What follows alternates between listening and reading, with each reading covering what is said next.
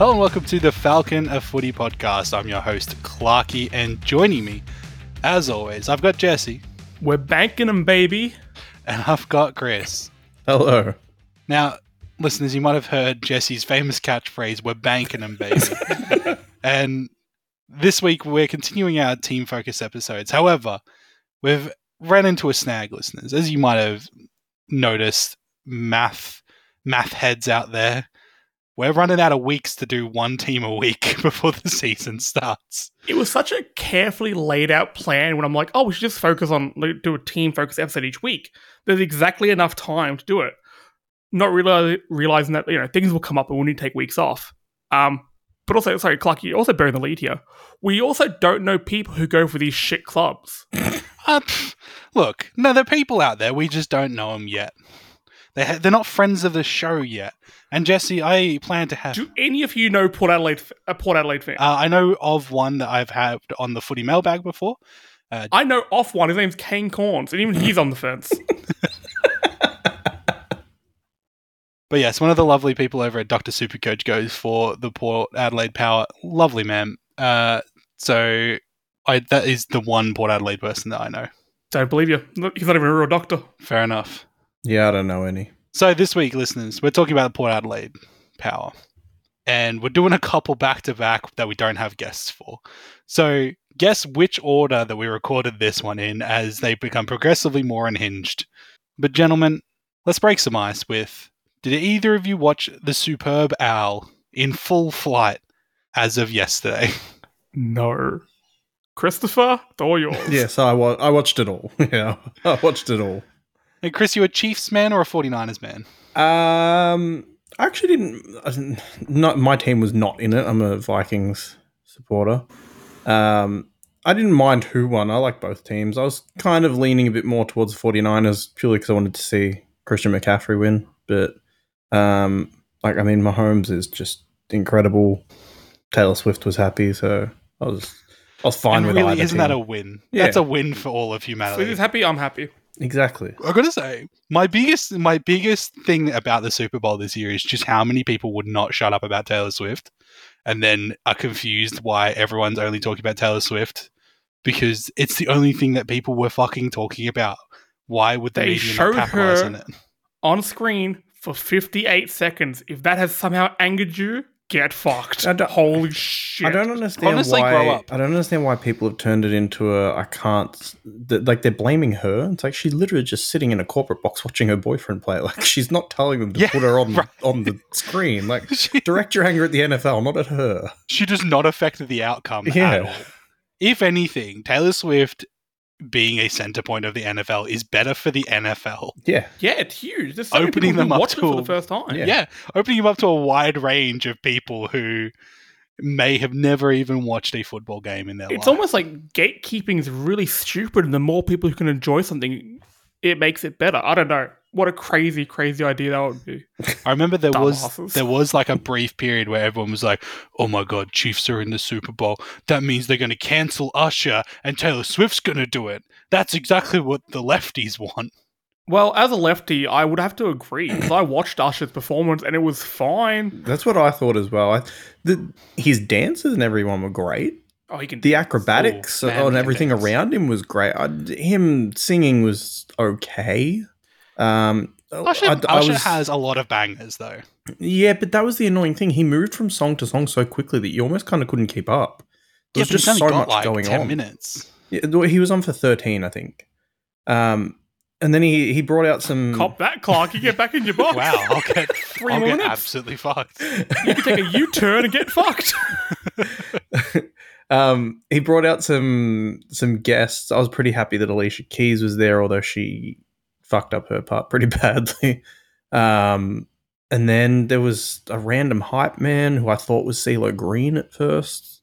Don't Oh yeah, and he looked like he was really short. Yeah, he was really short and bald, and he was just there, I think, to hype him up while Usher was doing costume changes. But I was just kind of like, "Who is this? CeeLo Green?" And then he didn't start singing any of his songs. So I was like, "Oh, it's not."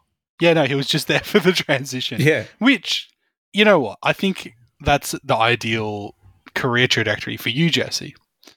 yeah, on stage hype man for transitions because you don't need You don't need to have the stamina to do a full show, but you just need to be a guy. Like, get up, get those hands up, boys. Let's go, bounce them This or is a real whatever. backhanded compliment. I, I know, and Clark, Clarky just did a really good hype man like audition.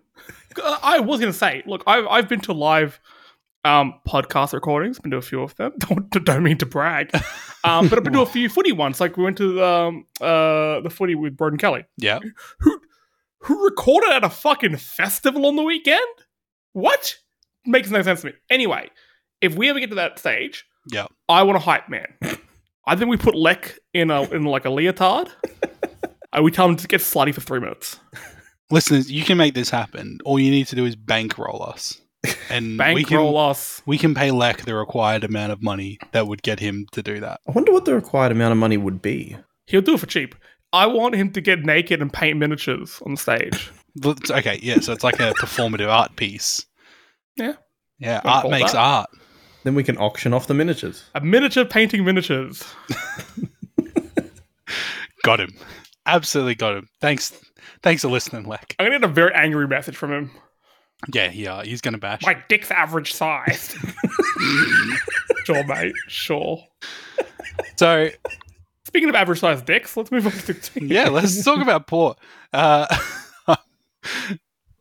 let's let's talk about Port.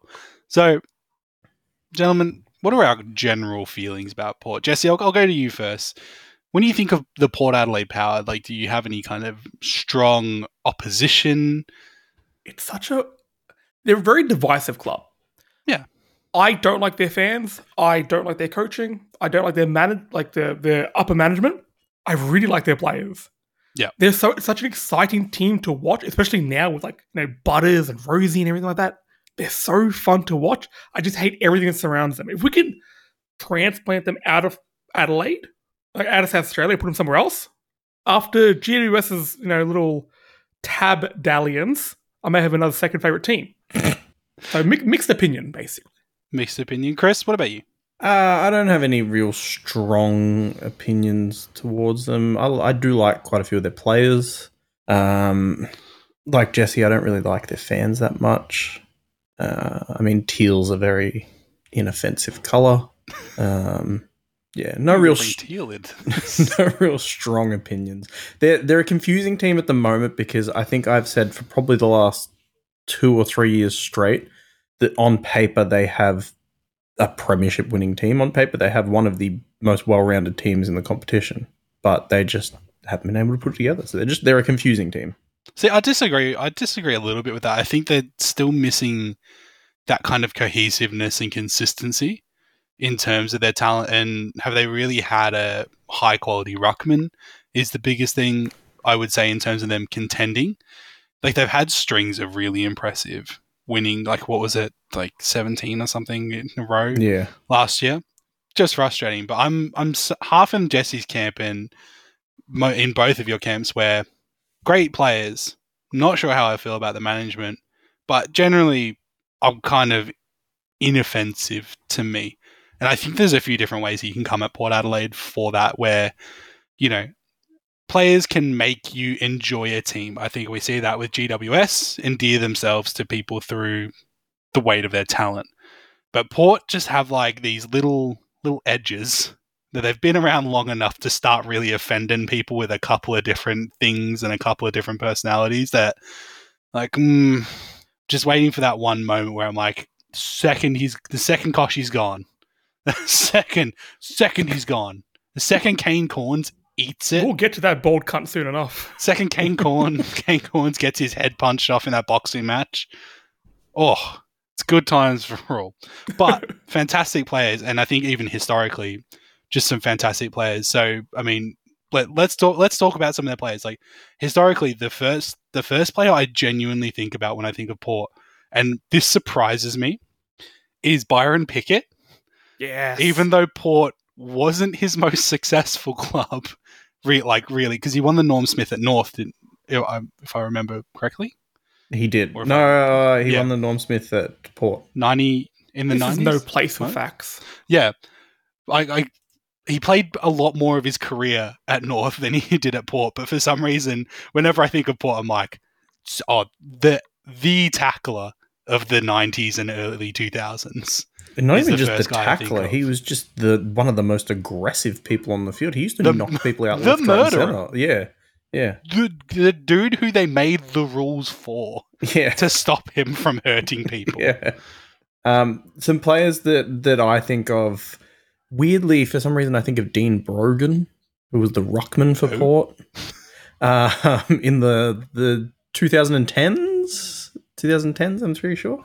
Um, and then then there's like your classics of like Gavin Wanganeen and Oh my god. um, This photo of Dean Brogan that I've just found, he looks like a me character creator and they made his face small on his big head.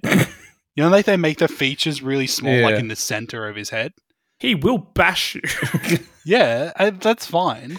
I, I, probably I probably deserve it, but it's this specific photo. There's a, there's a, there's two players that I'll just mention. One that I always really liked, which was Matty Primus. I always really liked Matty Primus. For some reason, I never liked Warren Tredrea. It's just something about his face. He looks like he should be in the army. I don't know. He looks like he'd Looks just like yell he at you. in the army. I don't, I don't like him. Like he'll yell at you. Did he just he won the spot on the board last week by like half a percent or something like that? I don't know. I didn't see Half that. a percent? We'll just say yes. If you didn't, Congratulations, Warren Tredrea. Oh no, I know it was tight. I don't know if it was half a percent. I know it was really it was him and uh there was another one. Was it Bruce Ab- Bruce Abernethy? sure. What a name. That's who I'm I'm just looked at it just looking it up here to find the I'm looking at the current list. There, there are so many players I like. Like if Yeah. we're looking at past players, I would talk about Robbie Gray, but we'll talk about Robbie a bit more down the track. Yeah. Um, and Paddy Ryder.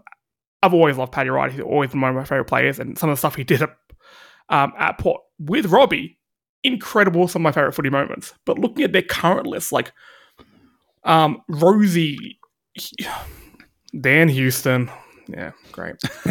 never, never, never forget. Um, Zak Butters, I didn't like Jeremy Finlayson years ago, No one did. but after everything that happened last year with, his wife and what he went through, and just like the story of that all, Yeah. top bloke. Aliir Aliir, absolute gun. Um, Brandon Zerk Thatcher, I'm sure he'll um, be a player. Willem Drew, I've got always got a soft spot for Willem Drew. Lachie Jones, the first emo to play football. I will say I've got a soft spot for Ollie Lord. I think that that kid's really talented. And I want him to get more game time because I think he will be a really important key forward in the future. Just seen flashes where he's really, really good. But there is one name that you missed out, Jesse, who I refer to affectionately uh, whenever I watch a Port Adelaide game as Evil Leckdog. And that's Oh, Sam Powell. yeah, and Sam that's Powell Sam Powell Pepper. now, ladies and gentlemen of the jury and the show, I say to you that I have never seen Sam Powell Pepper and Leckdog in the same place at the same time. The only reason I can distinguish the two of them is that I'm pretty sure Leck has the knees of a 30 year old that it just grind. See, not to make the show too Lex-centric, but whatever. um, I always thought Sam Powell Pepper was the evil Lek dog, but the more I get to know Lek, I think Sam Powell Pepper's the good Lek dog, to be honest. We love you, Leck. I I I am convinced. Do you ever get like players on a team that you're like you played for somebody else? You played for one of like the franchise clubs, like you played for like GWS or Gold Coast, Mhm. whatever. I'm convinced in my head that Powell Pepper played for somebody else. I thought he did too, for some reason. But now that I'm thinking about it, I don't think he did. He probably Like played. I, I just imagine like a club kicking him out in disgrace. Yeah. Oh, I feel like he almost went to another club a few years ago, but then he just he re-signed with Port. After he was throwing haymakers at a club or something like that. yes. Yes. At a nightclub. Allegedly. Thrown Alleged, allegedly, Cut that, cut that. allegedly. Allegedly. So, look, I think now's a better time than ever. Jesse, can you take us through some vibes for Port? I can, and we're gonna mix up how we do vibes from now on because I'm just thinking about a club. I'm letting the spirits work through me, and I'm thinking, what do I feel in my heart? When A I vibes medium, if you will. Club, a vibes medium, if you will, and Clarkson, I will. Okay. First up, I want to talk about something that is quite divisive, but I have very strong feelings on it. Now, to roll into this, I'm going to sing um, beautifully as well. So I'm just gonna have a sip of my beer I want my pipes. Ah, We gotta meet this. you guys like it in excess? Da, guys like music? dun. No, I only like things in moderation. All right. Well, fuck, that was, fuck, that's a good joke. That's a good joke. I should have been to bury it with my singing. All right. Now, Chris, can you count me in? Uh, one, two, three, four. Hey guys, this is uh, Jesse from the future, from the editing room. Um, unfortunately, we had to cut this part. Uh, our lawyers got in touch with us and said it was too close to copyright. My singing was too um, too good, too too spot on. Um, and obviously, out of respect for INXS, uh, of course their their label Mercury Records, we wanted to. Uh, you know, not step on anyone's toes and show off my incredible singing. So unfortunately, we had to cut this. Uh, but believe me, it was a a rock and roll time. But let's get back to the show and talk about the Port Adelaide Football Club. That's insane, Jesse. That was You can't- incredible. You can't sing. You can't sing like that. You can't sing that well and keep that voice all to yourself. It was surely a recording. One man is not designed to have that much power. Normally, I can't.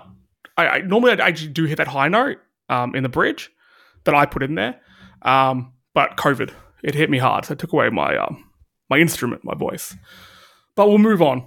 We'll move on for that because we all know and love that song, "Never Tear Us Apart" by INXS. Twenty uh, in 2014, Port Adelaide adopted the song to sing before the game. Um, now, obviously, they're not the only sport club in the world to do this. It did stem from the club going to um, Anfield during the off season and seeing the crowd's rendition of "You'll Never Walk Alone," which is one of the most powerful things in sport. And they wanted to, to create some of their own atmosphere. And um, after a bit of toing and froing between different different songs, they landed on "Never Tear Us Apart" because of its lyrical importance uh, and links to them joining the AFL. You know, they went through their struggles. Nothing tore them apart. Hence, never tear us apart. People fucking hate this. They absolutely hate this. So before I go to my next question, Clark, you're already nodding. You don't like I, hate, this? I hate this. I think Never Tear Us Apart is super cringe. It's I also hate it. When you said it was divisive earlier, I think it's it's only divisive between Port Adelaide fans and everyone else. this is the thing, right? It's one of those things where it's fun. It's it's fun to do together. Like if you're in a group of people and you're at a karaoke bar, it's fun to sing and it's okay if you're not that good. But from the outside looking in, if somebody watched you sing, not like they're not enjoying it. That's not, and it doesn't have that power as well. I'm going to defend it a little bit. Is this hmm. a thing that's actually okay, but just done by a real shitty club? No, to me, I think I would have had the same reaction if it was any club in the AFL, and that's Yeah. because it just feels very forced. I'm a massive Liverpool supporter. I love You'll Never Walk Alone. It's one of I was there at the MCG when there was what 98,000, 100,000 people there, and it was amazing. It was one of the kind of most memorable moments, sporting moments that I've been to. This just came out of nowhere. It had no historical kind of relevance to the club. I know they've said that it's like uh, they've referenced when they came into the AFL, but it no it had no really actual historical relevance to the club. It just felt like they were like, oh, we can just copy the soccer clubs, and it just feels super forced and cringy. if AFL was pulling the same kind of consistent crowds like like in Premier League team or like a, a diehard soccer like soccer chanting is something that AFL have wanted or you know to adopt and clubs want to adopt because they're like yeah yeah like it is super cool when they do that. But it doesn't work because we're not packing out games every week. Like not every every member's turning up. Like it's great if there's like 60,000 70,000 people and you know 40,000 of them are at a home game singing it but it just never feels that way. Like it, it I don't know. And I'm here's the thing do it because you love it and I get that you love your club I'm not going to take it away from them but I'm also not going to sit here and go oh that doesn't make my skin crawl like embarrassed. I mean, look, it, as an outsider looking at a lot of football things, guys, we can't throw around the term cr- uh, cringe. We do a football podcast, okay? Like people on the outside looking like that's pretty. That's something. That's definitely something these three boys are doing with their time. to each their own. I, I, I think the whole like cr- cringy uh, rhetoric behind it, I, I don't buy into that. And the whole thing of it doesn't have any history. Fair enough, but I think people obviously they compare it to You Never Walk Alone. You can't compare it to the greatest kind of sporting song moment in the world. I think you Cl- can compare it to the thing that they're copying No, because like they're adopting it from from that. And Yeah, but that's not. They're not the Jesse, only team that. Oh, wait, they're not the it- only team. That, they're not the only team that do that though. I understand that you're playing devil's avocado, and I can put, I don't disagree with your point as well. Like things are, you know, they're not traditional until you start a tradition, right? And you keep doing it, and that, and that's great. And I, as I said, I'm not going to take it away from them because it's probably really fun to do. You know what? I would actually love it more if they didn't play the backing track. Yeah, I agree with that. use the power, use the power of the fans' voices without The, the, port use of power. yeah, the, use Yeah. the port power and i would i would like that more because that feels more authentic. You're not like waiting for someone to cue you in with a track. Like even if they put up on the thing like you know put up the lyrics like you know don't play the song but like put up the lyrics like you know they're about to come out start singing it or like the bounce is going to be in 10 seconds 30 seconds or however long it takes them to do it. Like now's your time to start and cue people in and let the power of the fans control it. Like that would be better for me than playing the song and singing with it. I will actually also say, with you saying uh, if it was another club, would you have actually liked it? I'm not a huge fan of Brisbane, but I really like how they play the songs after play kicks a goal. Yes, and I want to talk about that another week because I want to go into that in detail. 'cause Okay. I think that's very, very cool. But yes, I, I like that, and yeah, I feel like there's a connection and everything. So yeah, reports that Uh, also, Clarky, I'm throwing out a lot of your criticism because Melbourne plays Hell's Bells um, before songs, um, before games. But I want to ask you both, Melbourne, Western Bulldogs, and for Essendon, Do we? if our clubs played songs, uh, Clarky, I know your club better than you do because I researched it on Wikipedia half an hour ago. I don't Um, even know what Hell's Bells is. ACDC. If your club had had a song that played as your boys ran out, what would you want it to be? Clarky? The Hell's Bells. Hell's Bells? It had to be a different song. Oh, look, this is a tough one off the off the top of my head. Uh, let's go. Which is lucky because I gave you days. Let's go with because I just want because I watched because I watched Saltburn recently. I want to go with uh, Perfect Exceeder. Oh, I think it was Murder on the Dance Floor. Yeah. Well, Murder on the Dance Floor is also good. Just anything, like just have fun with it. Let someone pick a song every week.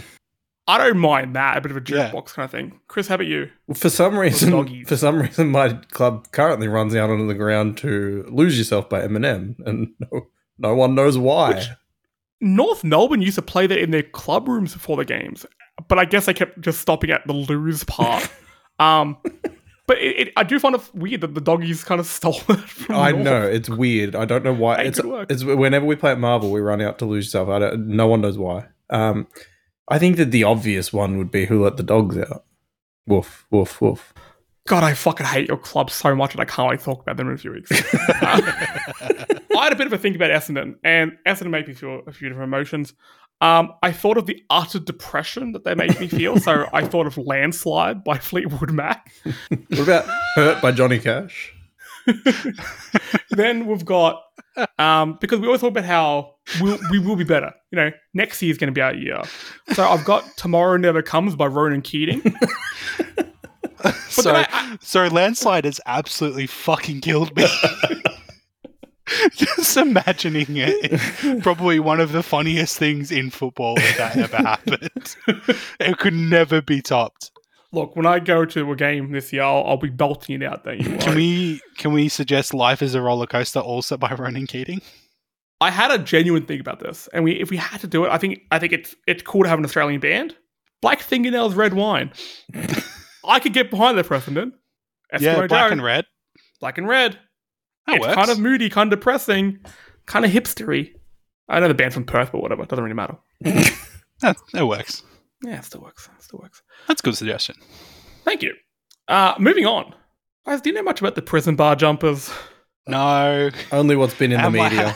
It's the biggest thing in the media. Uh, the Port Adelaide Football Club cares about it, and Eddie McGuire cares about it, and therefore we all have to fucking hear about it. I've done some investigation to find out what's behind it, and after doing so, I'm very much on one side of the argument.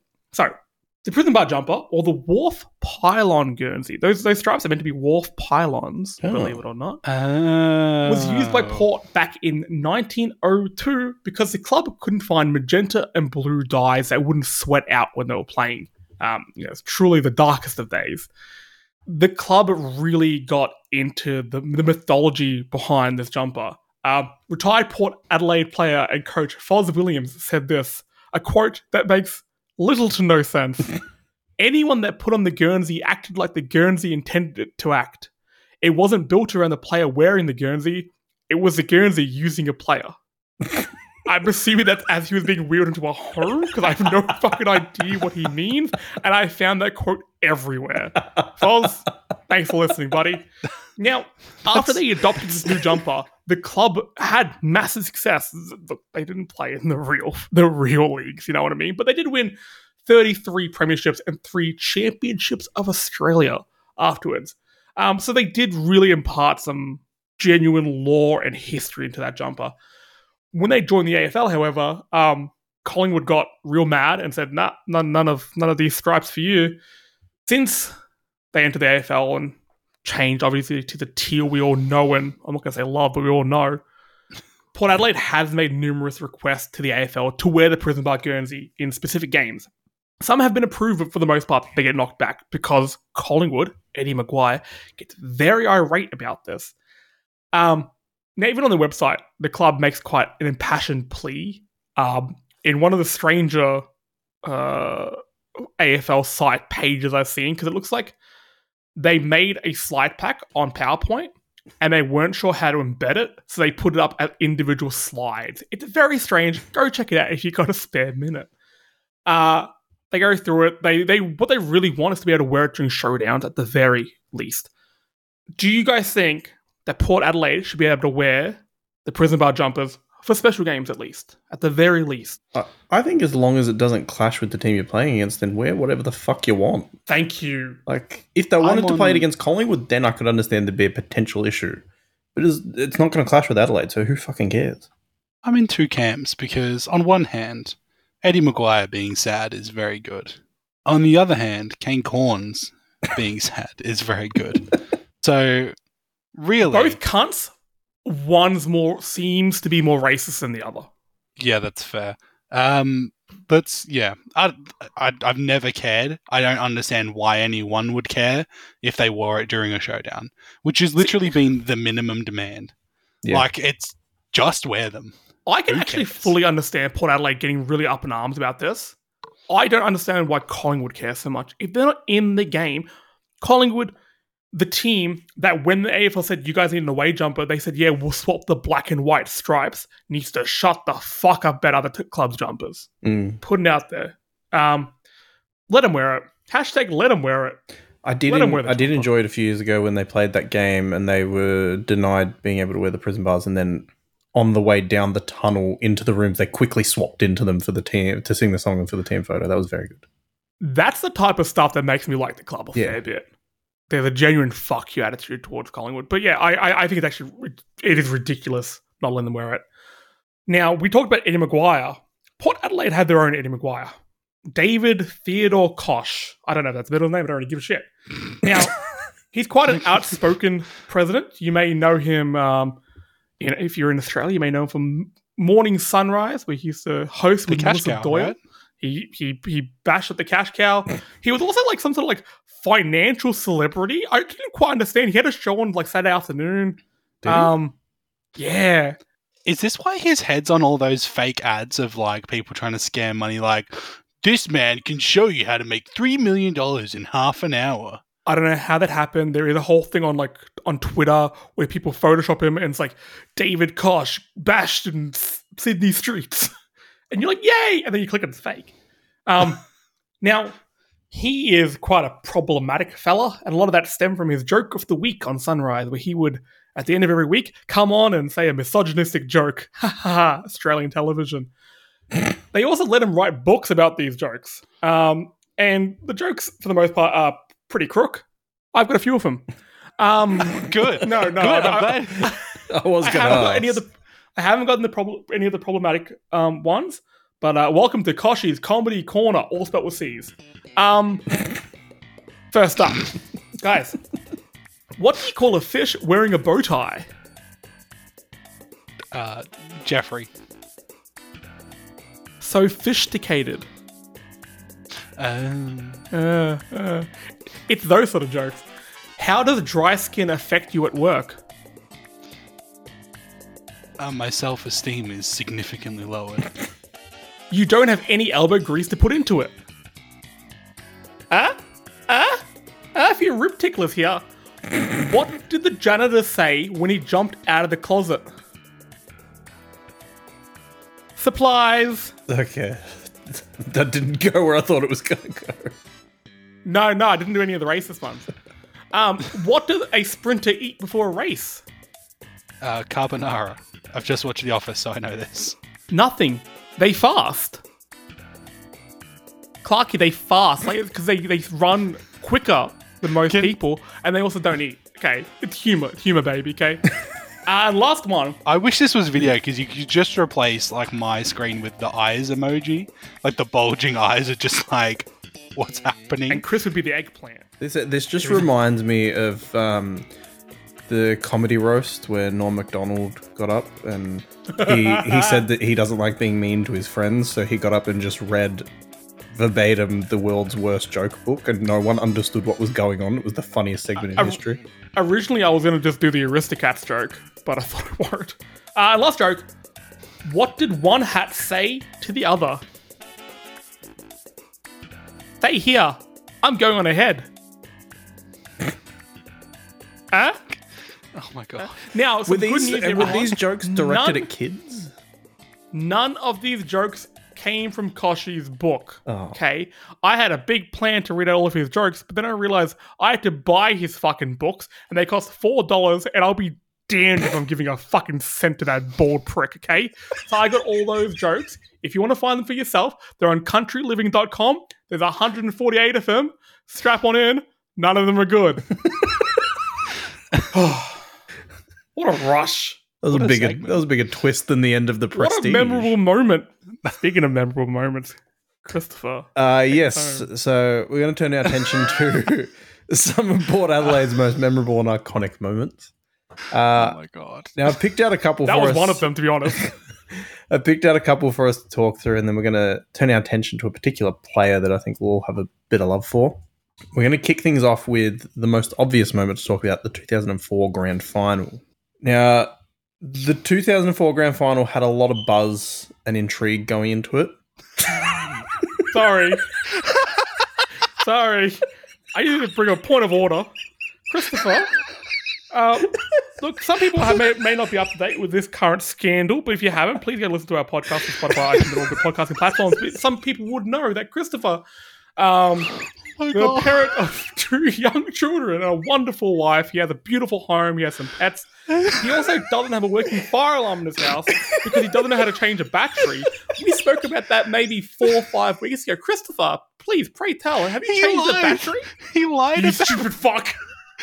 he lied about replacing it. No, I didn't he told us he replaced. I didn't. Sorry, you said Jade replaced. No, I didn't. I said that we we found a stick that we used to push the button on it, and that stops it from beeping for about twelve hours.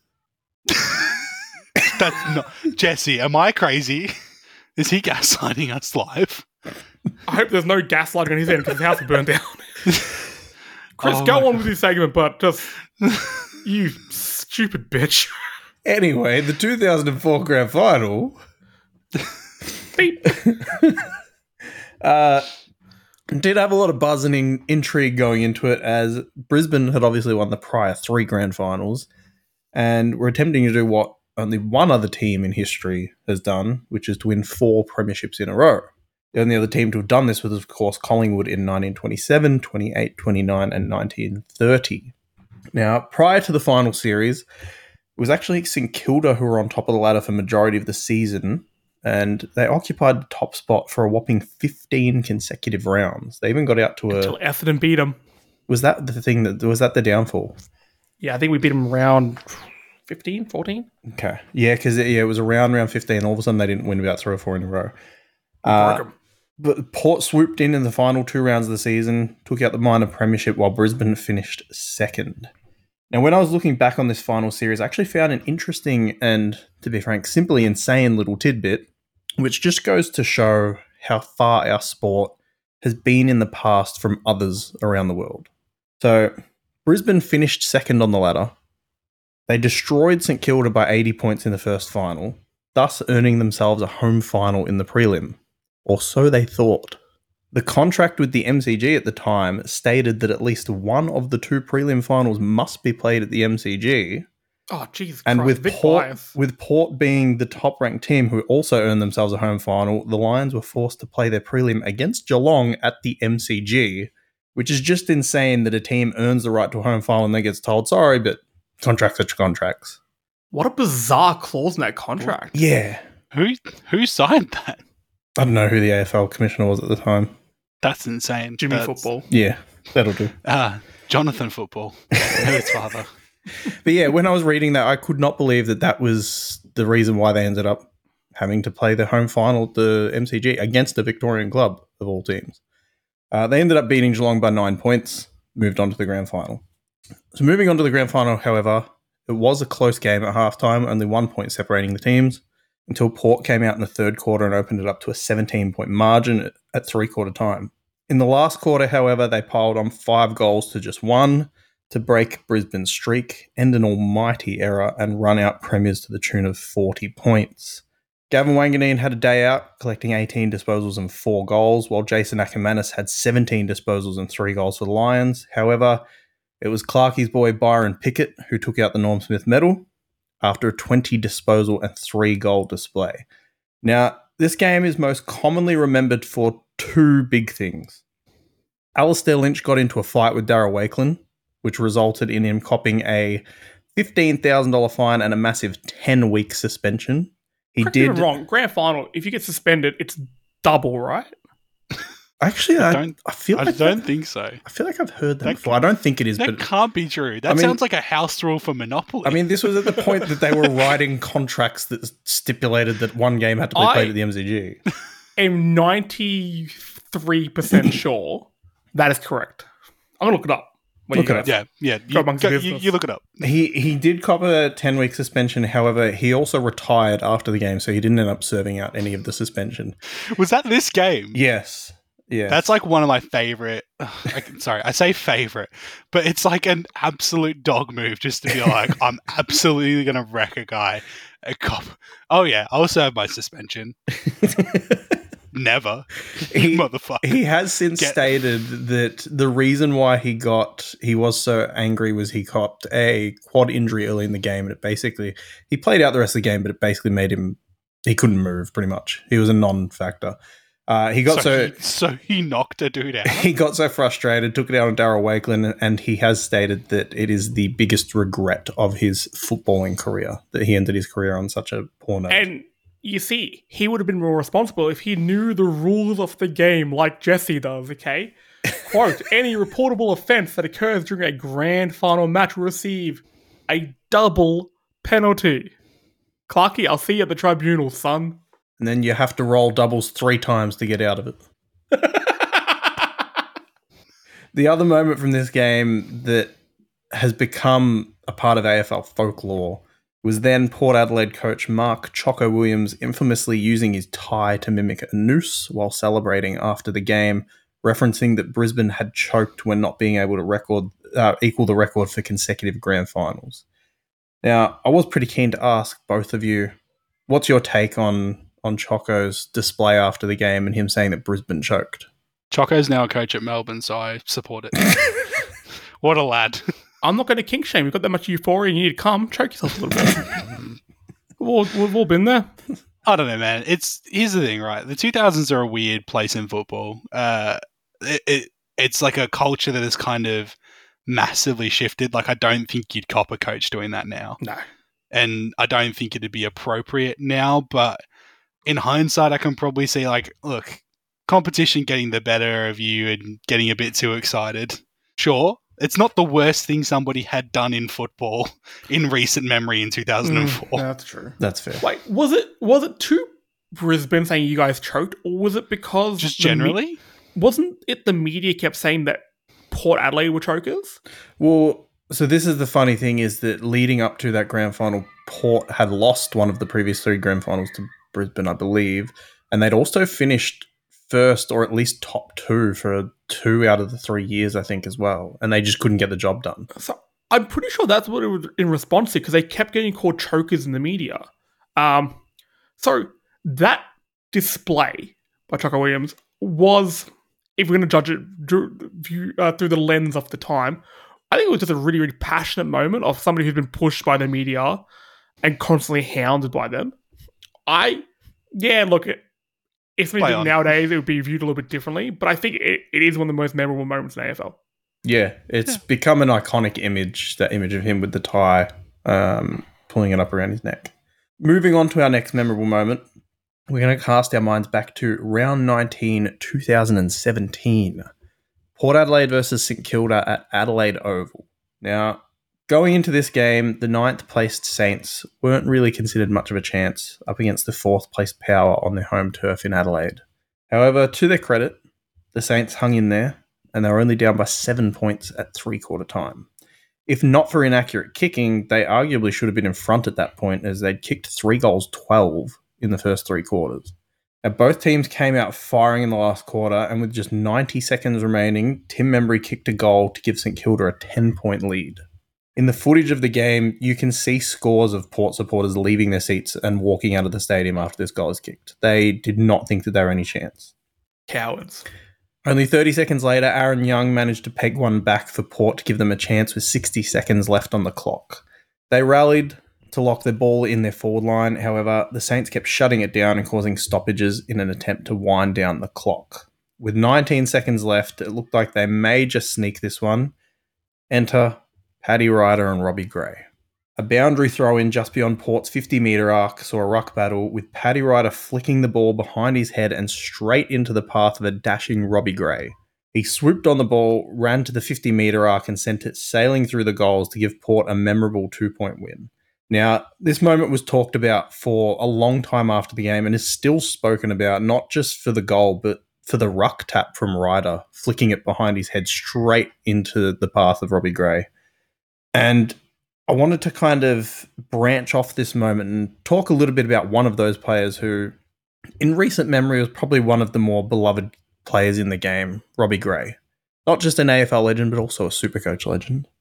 Oh, yes. King. I was keen to just open it up to the floor and, and get both your thought, thoughts on such a great player. I wish. Look, I think Robbie Gray is a really good example of when people talk about if a player played in Victoria, they would be much bigger. If Robbie Gray played for a Victorian club, we would not shut up about him. I don't shut up about him, but I think us as a collective wouldn't shut up about him. He was such a good player. And just to touch on that moment with Paddy Ryder, because their link up uh, between just uh, Robbie Gray breaking through a pack and uh, Ryder's tap work, it wasn't just that game. Like they could do that. Before that moment happens, you see them talk to each other. They they know exactly what's about to happen. That wasn't a fluke. That was planned out. Outside of finals and outside of Essendon stuff, in my top five AFL moments, because I remember I just remember watching it and that Mhm. happening and being like, that is the most pure play I've ever seen being done by two of my favorite players. Yeah. I, I, that was absolute magic and all skill, no fluke, absolutely all skill those from those two. Well, it's funny that you say that they knew exactly what they were doing because when I was specifically looking for vision of this goal, I found an almost identical goal from I think it was 2019. Um, I, I want to say it was in a showdown against Adelaide, but I'm not 100 percent sure. But there was almost an identical goal where from a boundary throw in inside 50, Paddy Ryder flicks it behind his head. Gray runs past, gets it, and kicks a goal. And I think it brought Port to within two points with less than a minute left or something like that. It's crazy that it, wa- it as you said, it wasn't just a, a fluke. It was they knew exactly what they were doing. They knew Ryder knew exactly where Robbie Gray was going to be, and he knew exactly what he had to do. And yeah, it, just a Good. spectacular goal. A good link between a ruckman and a midfielder is one of the best things to uh, one of the best things about AFL. Like seeing somebody like Max Gawn tap to Petracca, it's just Mm. so good. They know exactly what each other are going to do. Yeah, I agree. Clarky, what do you think of Robert Gray? I see. I, I was purposely staying quiet in this because I don't actually have. I don't remember. I don't remember this moment, uh, and I don't know enough about Robbie Gray to feel like I have a valid opinion on his career.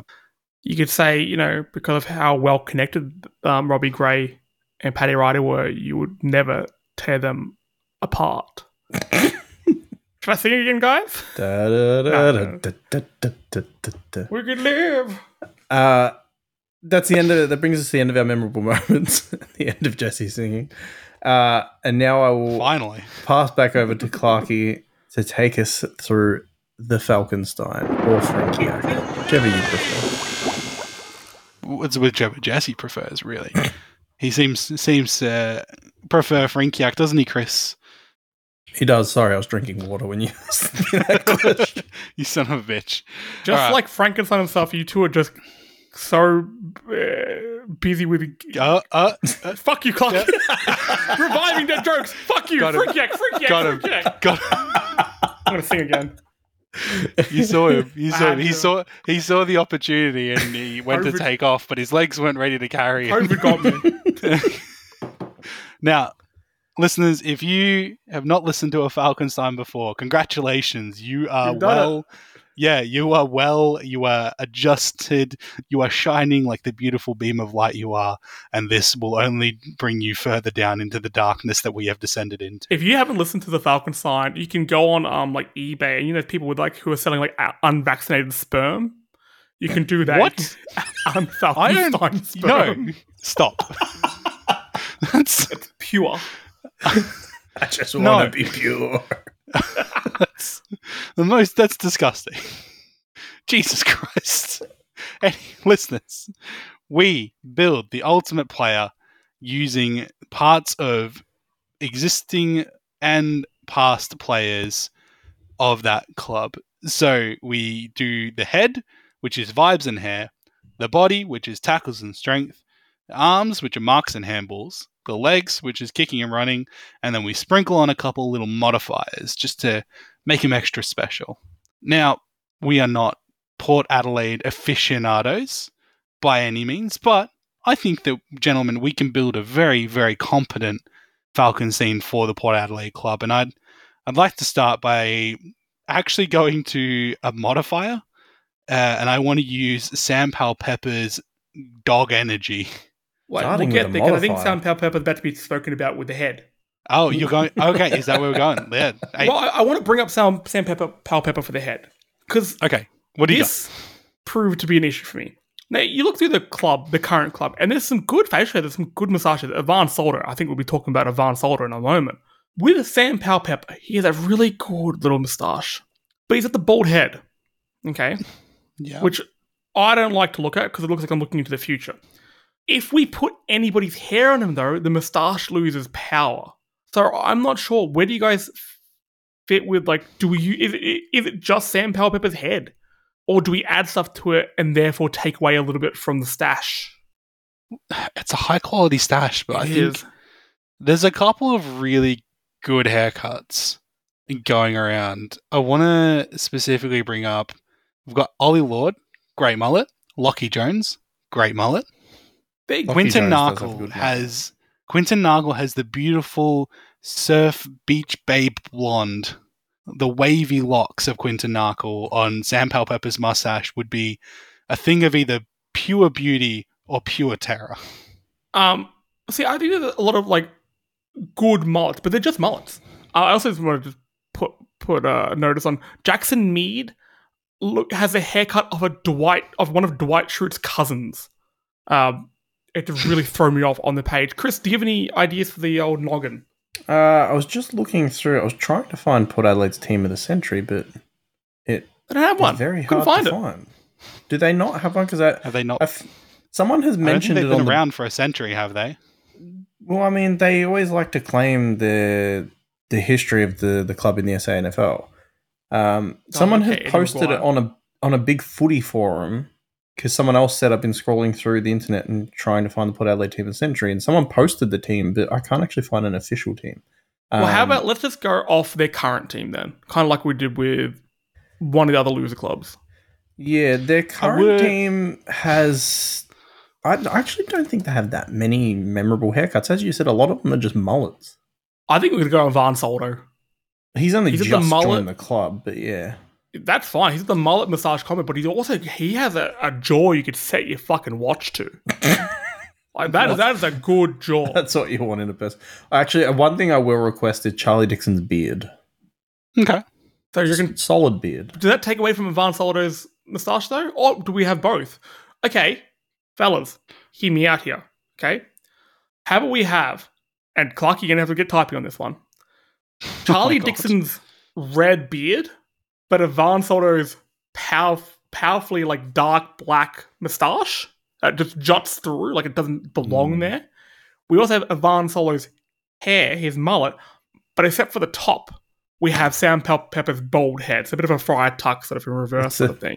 It's a the Kevin Bartlett. Yes, bald on top, mullet, red beard, black mustache, big old jaw. I, I do just want to say for a second, are you currently looking at their current list on the website?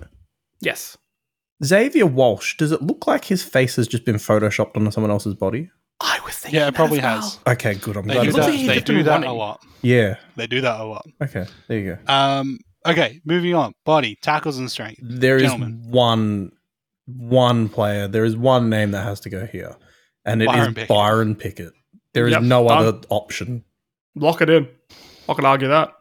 Easy. Arms, marks, and handballs. We have a Paddy Ryder. Yeah? I we don't have a. In my head, we're putting together a team of all these different monsters that we're creating, and I feel like we don't really have a ruckman. And Solo's Um, a ruckman.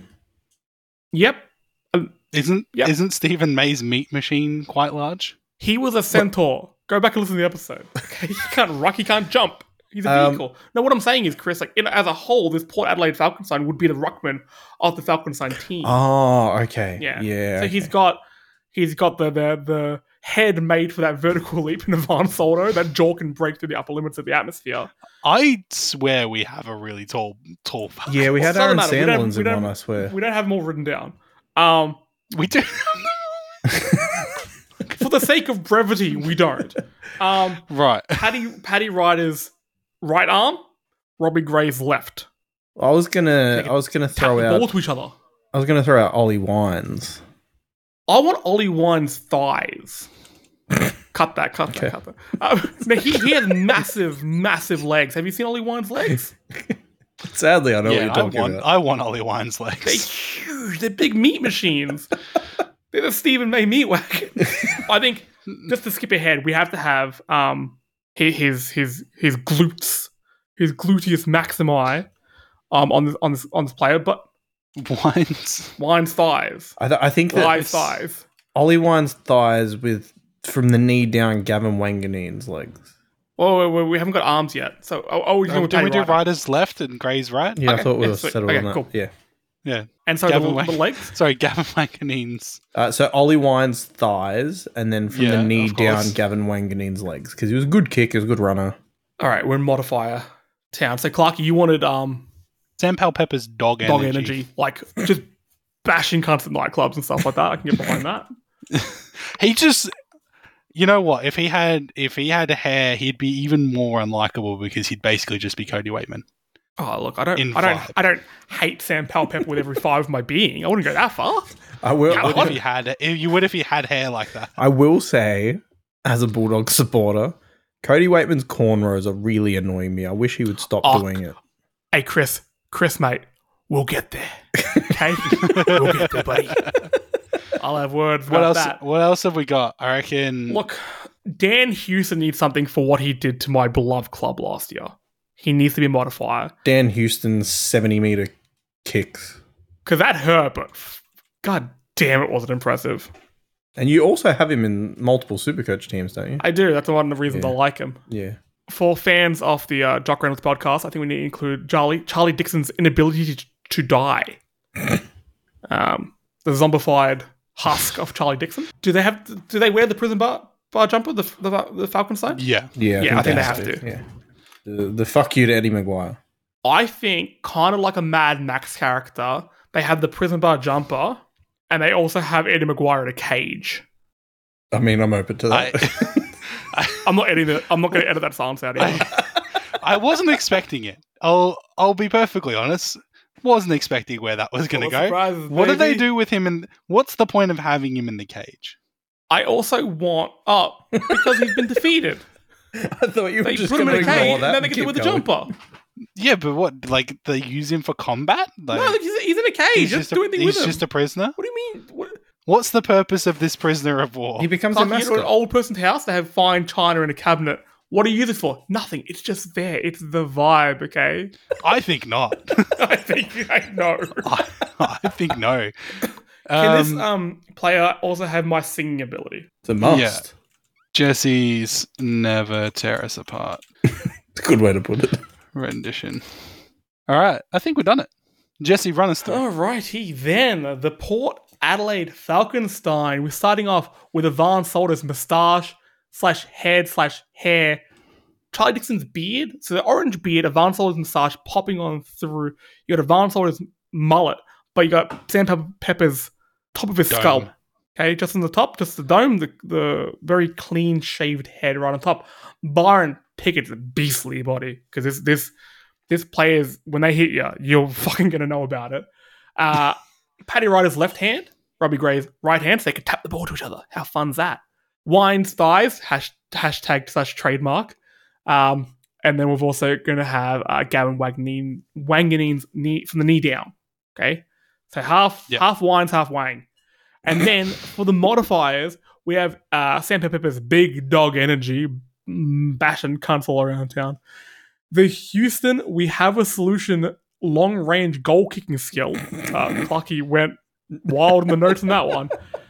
Oh yeah, I I went wild on that one. I don't know, man. Uh, Charlie Dixon's inability to die. The prison bar jumper, obviously. Uh, I can see here that you didn't actually put Eddie McGuire in a cage, so I'll just say it. Eddie McGuire in a cage, with wheeled around on a little string.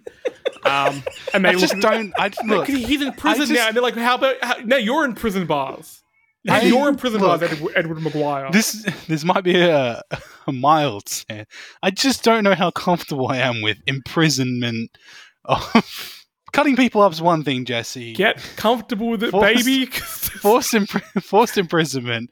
Just I didn't say anyway. it was forced. I just said he's in a cage. We don't know how he got there. We don't know what his thoughts are. We haven't asked him. This isn't the Eddie McGuire Falconstein. It's the Port Adelaide Falconstein. And Port Adelaide Falconstein has Edward McGuire in a, in a cage made of bones. Okay?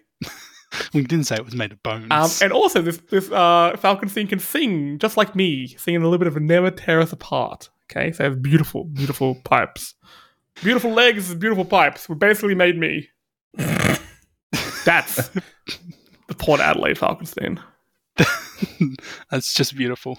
That's enough to bring a tear to a man's eye. Not, be- not because you know you're happy, but You're upset. Yeah, very upset. So, gentlemen, we have come to the end of talking about Port, but we do need to discuss one major thing, and that's what do we expect and what do we want to see from Port in the 2024 season? if I'm a Port fan, I want to flag this year. They're in the window. They could do it. f- I don't think feel they like, will. I feel like their window want. passed. I don't. They, the outside of like they they were in their window when they had Charlie Dixon when he was playing well. Now he can barely stay on the field. Um, outside of him, like they've got some forwards who've shown a little bit, but not enough to be kind of your main man in a premiership team. Like Todd Marshall, Ollie Lord, Georgiades. None of them are, are kind They of. just um, re-signed Todd Marshall a few hours ago. Oh, like- there you go. Five years or something like that. looks like he's going to be a good Yeah. player, but he's not Hmm. your your premiership full forward at the moment. Um, I also worry a little bit about the defense at times. I know they've brought in Ratugolea and Zerk Thatcher, but I don't think that they're the answer to everything. Um, so yeah, and and the Wiz- ruck stocks. I mean, Jordon Sweet and Ivan Soldo aren't going to take you to a flag. With the Zerk Thatcher, look, I'm going to bury the hatchet here. I got really bitter about him going over to Port. I actually think he's going to be pretty good there. I felt bad for him. For him, he, he very much became the whipping boy for us because he used to get bag kicked from them. I don't think that was necessarily him as a player. I think it was our system. Yeah, he he would play against the toughest uh, forward because we didn't have a big key back like we do now, and it kind of shuffled everyone around. And he was the one most um, disadvantaged. So I think he he really did cop way more than he should have. he's also very young as well. Yeah. Um. So BZT, you're all right, buddy. I think Port could really slide either way. That's the the trouble with their list. Yep. It's not seasoned enough, I think, to really be considered. You know, Ro- Rozee and Butters are two amazing players, they're still relatively young and they could probably carry that midfield. But I just, a lot of things need to go right and the whole system needs to work for that to really eventuate into a premiership for Port. And we haven't really seen that. I haven't seen anything that inspires me that they're an absolute powerhouse. Like if, if they win, I'm like, okay, yeah, like of course, because they've got a really good list. But if they lose to the tougher opponents, I'm also like, well, yeah, of course, like their list just isn't as experienced. And I think they really need to figure out which way that's going. I think maybe the problem could be Ken, and there's nothing wrong with saying that where you know you can have a good list with a bad coach who just isn't playing a strategy that's the most efficient or the GWS most... did it. Yeah, Mm. exactly. That that's the prime example. Like sometimes you can just have a list that your coach isn't getting the best game plan for. And I could even say Jesse, but you know, not to bring up Essendon another week in a row, but Essendon are in the same boat where Brad Scott's done a lot more. I didn't like the way that they handled it, but Brad Scott has, I think, did really well in moving you guys forward. Alastair Clarkson will do the same thing with North. You know, Sam Sam Mitchell with Hawthorn and maybe maybe Ken is the problem. Maybe he's not. Like I think I could see them either way, but if I had to make my pick, I'd probably say top four should be the expectation, but they will they should play finals. Anything less yeah. I think um, Jason Horne-Francis is going to be annoyingly good this year. Yeah. Like frustratingly good. Yeah. I don't get why people don't like him as Oh, much we as don't have enough time. yeah, we don't, we don't have that kind of time, but I don't know. He's just seems like a kid. All right, gentlemen, we did it. Congratulations. And we'll never do it it again. We'll never do it again. Now, you can find Falcon on Twitter and Instagram at Falcon Footy Pod. You can also find us individually. Chris is at Larry underscore 16. Jesse is at Jesse Spanner, and I am at Quantum JC. Now, listeners, if you listen to this podcast all the way through, remember, you owe us. So if you could please head over to your podcast platform of choice, Apple Podcasts, Spotify, rate us five stars, leave us a review, please. It really does help us with our engagement and getting us into the algorithm. We want to get this to as many people as possible. If you're listening to us on your phone right now, take it out of your pocket or your bum bag if you're dealing drugs at a club. Go to Spotify or iTunes, whatever app you're do- using, and there's like a little heart or a little star button. You can do it right now. Do it now before you forget. yeah, that's it. Like that's the be- best time to do it. takes five seconds, and we really, really, really appreciate it. We are doing our best, and we want to get this to as many people as possible. In fact, if I have a look here, we do have uh, one one new review, uh, couple reviews actually on Apple Podcasts, which we'll listen to. Uh, thanks to P Unit eighty eight. Bless you. P Unit. Awesome crew to listen to. Always puts a smile on my face when new episodes drops. Bless you. Good man. And we also have one from the the secondary topic of this podcast. Get him out of here. Uh, Lek, Lek Dog. uh, he titles his review Two Legends and One Other. Great show. Cop that, Chris. Work out who I'm referring to in the review title. Which, thank you very much, Chris Lek. is getting I thought- slammed here by Lek. Yeah, he's It's never, really he's never that I- forgotten when I, I made fun of him on the Carlton episode. Tin. But hey, if you leave us a review, maybe I'll read it out. Thank you. Thank you for doing that. We also have two sister shows because we're part of the Story Mode Podcast Network. So you can check out Love Letters, hosted by Jesse. We'll be back soon. He says that every week. Guess which week it's going to be back, baby. It might have already been back depending on when Yeah, this that's comes true. out. And Dialogue Options, which is a video game podcast. So thank you very much, and we'll see you guys next week. Bye bye. Football. Oh, I need to press stop, don't I?